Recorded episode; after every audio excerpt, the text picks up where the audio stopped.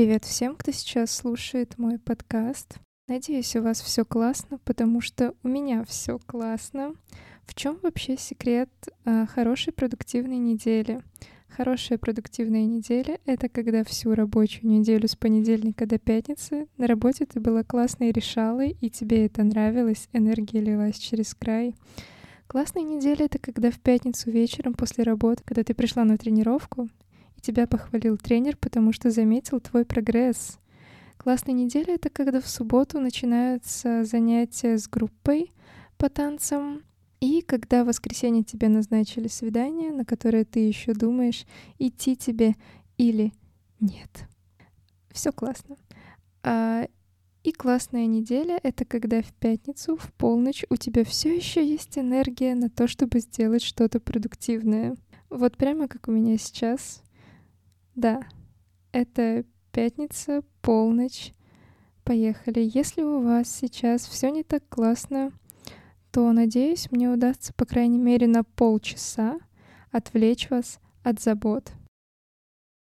Поэтому заваривайте чай, готовьте себе кофе, накрывайтесь одеялом. Я с вами.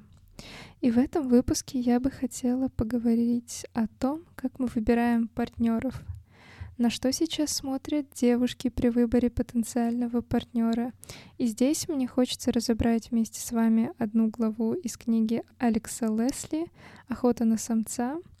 А глава называется «Как правильно выбирать и оценивать мужчин» или об эффективном выборе.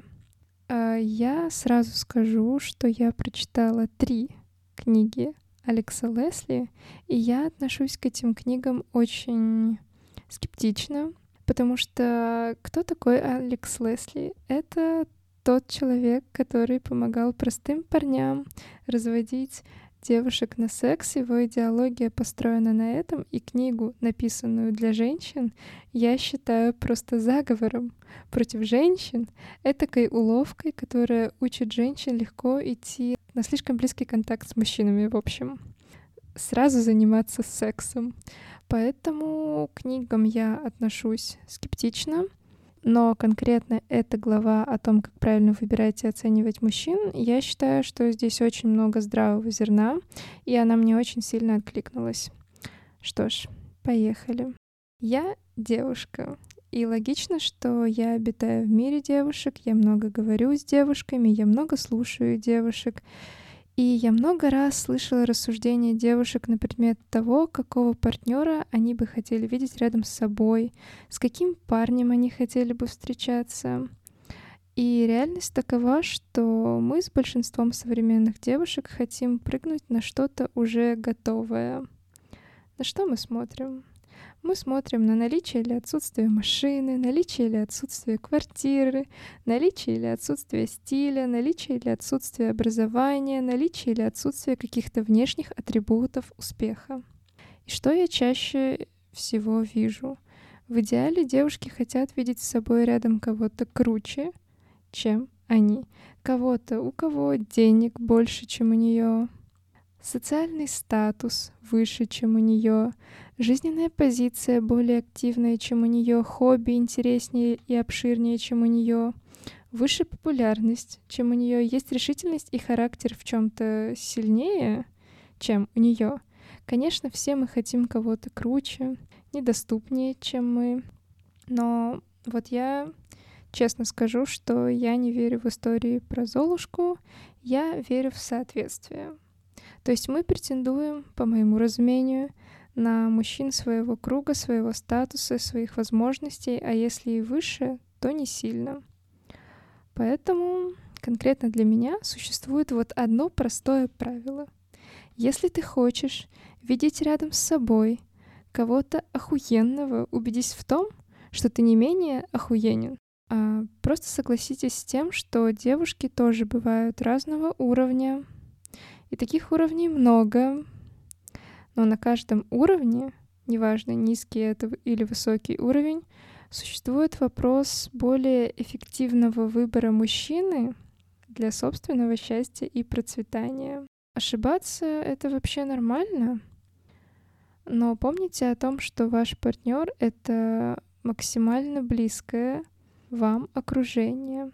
Поэтому в любом случае, в большей или в меньшей степени, он будет влиять конкретно на вас и на вашу жизнь.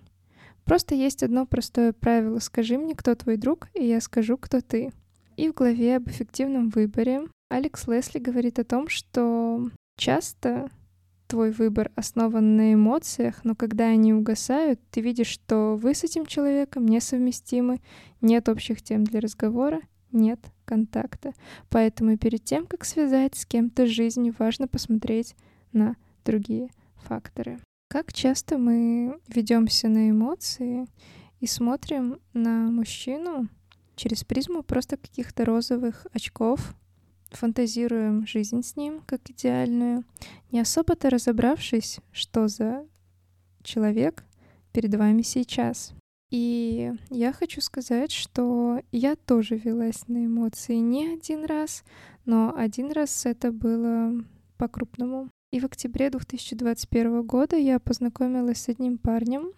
Это был парень из состоятельной семьи, он представлял собой очень красивую привлекательную картинку. Та самая картинка, которая востребована среди девушек. Это был мальчик, весь в брендах, у него был дорогой вуз, дорогое обучение, это был автолюбитель, он был уверен в себе, и он знал о том, что он нравится девушкам. Его манера поведения была довольно basic, но на мне это работало. Он появлялся, брал то, что ему нужно, мое внимание, секс со мной, время со мной, мои ресурсы, и потом он исчезал, потом опять появлялся, потом опять исчезал, появлялся, и все так по кругу. И он не делал это специально. Для него это была просто такая обыденность. Но меня это раскачивало на эмоции. Почему это происходило? Потому что модель появиться, дать кайф исчезнуть, это вот чисто мой личный триггер. Это связано с тем, что в детстве по отношению ко мне себя так вели мои родители, тоже не специально. А, из-за своей занятости они зарабатывали деньги, и они не могли существовать рядом со мной физически. И я жила то с бабушкой, то с тетками, а они навещали меня очень редко, и так длилось около девяти лет, пока мы наконец-то не съехались. И то ненадолго, мы пожили вместе три года, потом я опять уехала поступать, и, собственно, все. И, конечно же, такое поведение мужчин ближе дальше будет вызывать во мне эмоции, потому что это тот триггер, который я получила еще в детстве. Его поведение было таким, что мои эмоции просто обострялись. Там была и сильная жажда встречи, и сильная эмоциональная реакция на появление, яркое предвкушение встречи, чувство потери, потерянности, непонятное что-то. Когда он в очередной раз исчезал, прощался со мной, и я просто гадала, а это была наша последняя встреча с ним, или мы еще увидимся. И так длилось около года. Слава богу, а, он переехал в Италию через год после нашего знакомства, после объявления мобилизации. И хорошо, что он уехал. Иначе, если бы он все еще был со мной в одном городе, мне было бы тяжело прорабатывать этот триггер. А спойлер, мы все еще нет да нет переписываемся, ну ладно. И что я хочу сказать? Даже тогда, когда мои эмоции были с ним на пике, я все равно замечала вот какую вещь. Во-первых, из-за тех ярких эмоций, которые он мне давал, ему был простителен далеко не самый лучший секс, далеко не самая лучшая коммуникация. И вот другому бы я бы, возможно, и не простила такое. Мы могли встретиться в отеле, и когда мы уже заканчивали заниматься сексом, и оставалось время на то, чтобы просто побыть рядом друг с другом в кровати, нам становилось на каком-то психологическом уровне некомфортно друг с другом. То я начинала как-то суетиться, подбирать там разбросанные вещи, расставлять все на места и приводить окружающую меня обстановку отеля в порядок, как я люблю это делать. Либо я лихорадочно искала какие-то общие темы, не находила их. Он пытался как-то расшевелить наш разговор, показывал мне тиктоки. Но все равно было чувство, что после того, как мы с ним занимались не самым лучшим сексом, между нами еще и начинала образовываться какая-то пустота. Все-таки мы с ним были слишком уж различны. Мы разного возраста, из разных семей, с непохожим бэкграундом, и, наверное, вряд ли, даже при лучшем исходе, вряд ли бы мы протянули долго, и вряд ли бы мы все-таки в чем-то сошлись. И, скорее всего, это была бы недолговечная история.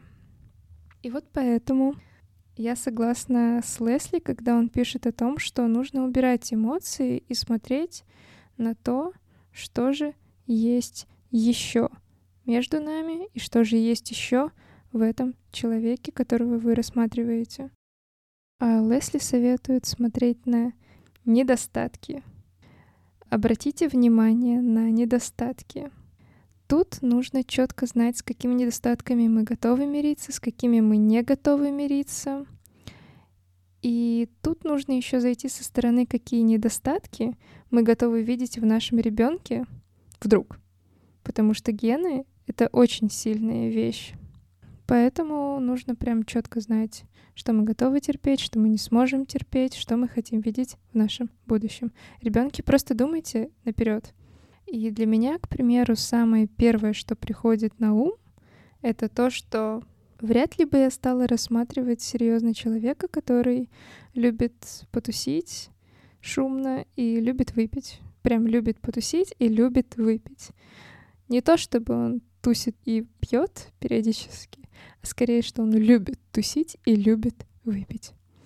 Я знаю, что у меня был выпуск «Секс на тусовке», но сама я вообще-то редко тусуюсь, и вот скажу, что ни разу, ни разу за всю свою жизнь в Москве я не была в клубе, и выпить я тоже не любитель, и я не чувствую в этом сильной потребности.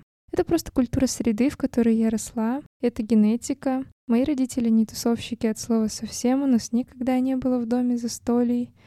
И гости у нас дома — это тоже какое-то редкое явление.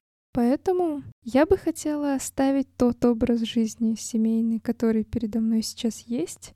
Вот оставить все как есть. Э, мне не нужен мужчина, которому нужна какая-то вечная движуха именно в части тусовок, шума. Одно дело work hard, play hard, move. Другое дело, когда только play hard. И если я вижу, что мужчина часто прям любит бессистемные увеселения, то, скорее всего, я его отсею, либо не буду рассматривать серьезно. На что мы еще смотрим по советам Алекса Лесли? О чем еще пишет? О том, что нужно обращать внимание на потенциал. Он пишет, что важно не только текущее состояние дел, но и потенциал мужчины. И тут нужно вспомнить все те истории, которые вам рассказывали бабушки, дедушки, двоюродные сестры, мамы, двоюродные тетки о том, как кто-то удачно или неудачно вышел замуж. Вот, например, моя мама рассказала мне историю о том, как одна довольно простая сельская женщина вышла замуж за такого же простого бедного конюха, а через несколько лет он отжал у кого-то ферму и сумел грамотно там выстроить дела. И по сравнению с тем, что у него было, полный ноль, и с тем, что стало, ферма с грамотно выстроенными делами, это прям крутой результат. И вот мне интересно, чем руководствовалась эта женщина, когда выбрала именно этого мужчину. Было ли это везение? Или ей каким-то образом удалось считать в нем те качества, которые позволяли ей сделать предположение о том, что вот такой человек чего-то добьется в этой жизни, и что именно этот муж принесет в нашу семью благосостояние. И Алекс Лесли пишет о том, что нет универсального алгоритма распознавания высокого потенциала в человеке. И никто в мире не может однозначно сказать, выстрелит ли тот индивидуум или нет. Но можно задуматься о косвенных факторах, говорящие о вероятности талантов в человеке. И прежде чем я начну перечислять те факторы, которые описаны Алексом Лесли в книге, я хочу сказать, что тут алгоритм применим, по-моему, не только к мужчинам, не только к женскому выбору мужчин, но и к мужскому выбору женщин. Также мы можем отбирать так друзей или команду, если хотим сформировать вокруг себя сильное окружение. И первый фактор — это генетический фактор. Алекс Лесли пишет, что этологи показали, что навыки, приобретенные родителями до зачатия ребенка, передаются ребенку, и это факт. Кстати, вот, например, моей маме было тяжело учиться на физфаке. Она у меня преподаватель физики, но ей было очень тяжело учиться. Я не шучу, она сама рассказывала мне, как с 12 попытки сдавала вышмат. А мне же с самого первого класса в школе очень-очень легко давалась математика. И я училась на физико-математическом профиле, и потом я поступила на бюджетную инженерную специальность и закончила специалитет. И работаю сейчас по специальности, то есть я инженер. Лесли прям подчеркивает, что у талантливых детей рождаются талантливые дети. Это дети с задатками, и ты, как селектор, можешь определить породу и выбрать себе породистого парня. Тут очевидно, что вариант сына олигарха — это наш вариант. Естественно, у его ребенка априори есть все задатки, чтобы выстроить свое дело, но помимо материального уровня родителей и их деловых качеств, я думаю, что тут важно обращать внимание еще и на такие вещи, как привычки родителей, будь это привычка вести здоровый образ жизни, или это вредные привычки, это привычка доводить дело до конца или бросать свои проекты. Какой быт у этой семьи, какой стиль отдыха, какой социальный статус семьи, какие родители в глазах общества. Это компанейские люди или наоборот закрытые. У них много друзей или мало. Вообще, я думаю, что полезным было бы в целом проследить историю семьи, понять, где были мама с папой в начале и к чему пришли. И тогда будет понимание, какой характер может быть заложен генетически в их ребенке, в вашем партнере. Кстати, мистер дважды два — это вот, наверное, первый парень в моей жизни, которого я собиралась оценивать трезво. Когда мы с ним познакомились, у меня вообще не было к нему симпатии, и это позволило рассмотреть мне его с разных сторон. И я прям пыталась узнать, кто его родители, из какой он семьи, чем они вообще занимаются по жизни. И я даже просила узнать своего знакомого, у которого отец бизнесмен в том же городе, откуда и семья мистера дважды два. И что я хочу сказать? Егор, если ты это когда-нибудь услышишь, то знай, что ты так себе поставщик информации, я сама все узнала. Фу. А следующий пункт — это увлеченность и способность концентрации. Здесь я прям полностью согласна. Тут все прозрачно. Тут верно подмечено, что у увлеченных людей энергии больше для того, чтобы выдерживать мозговую деятельность в одном направлении длительное время. И они способны дольше других заниматься тем, что их интересует, и поэтому добиваются больших успехов. Все верно. Подписываюсь просто под каждым словом. Третий фактор — это коммуникабельность и способность влиять на мнение других. Лесли пишет, что нужно смотреть, как мужчина общается с окружающими, с персоналом, с деловыми партнерами. Если человек конфликтен, ему будет сложнее пробиваться, а если он дипломатичен, то его дипломатия и умение договариваться это такой инструмент, чтобы двигать любой рабочий или нерабочий процесс. Yes. Четвертый пункт — это везение и оптимизм. Ну, понятие везения я отпущу, поскольку для меня это что-то неконкретное, хоть я и очень-очень сильно верю в магию удачи. Но давайте поговорим тут больше про оптимизм, потому что это уже нечто реальное. И просто согласитесь с тем, что с оптимистами строить коннект гораздо приятнее. И находиться в их компании тоже гораздо приятнее. Привычка видеть во всем хорошее — это вообще то, что делает жизнь более легкой, без лишней драмы, накручиваний по разным поводам. Плюс у оптимистов есть вера в себя, в свой успех. И тот настрой, который мы транслируем, он все же влияет на наши дела. Следующий пункт — это привычки и ответственность. Смотрим на привычки. Здесь есть очень верная фраза от автора, которая мне откликнулась. Лесли пишет, цитирую, «Люди не меняются. Мы не в состоянии перепрошить самих себя. Самое тупое, что ты можешь сделать, это понадеяться, что рядом с тобой он изменится до неузнаваемости. Вовсе нет. Если он привык работать с утра до вечера, он будет работать так дальше. Если он привык валять дурака, то он будет делать это дальше. Я, в свою очередь, скажу, что я влюблялась в разных парней, и иногда мои чувства пропадали просто из-за того, что первые эмоции спадали, и я уже яснее видела то, что парень, например, ленив. Для меня, как, наверное, для многих, а, непривлекателен образ парня, который слишком уж сильно себя жалеет, наверное.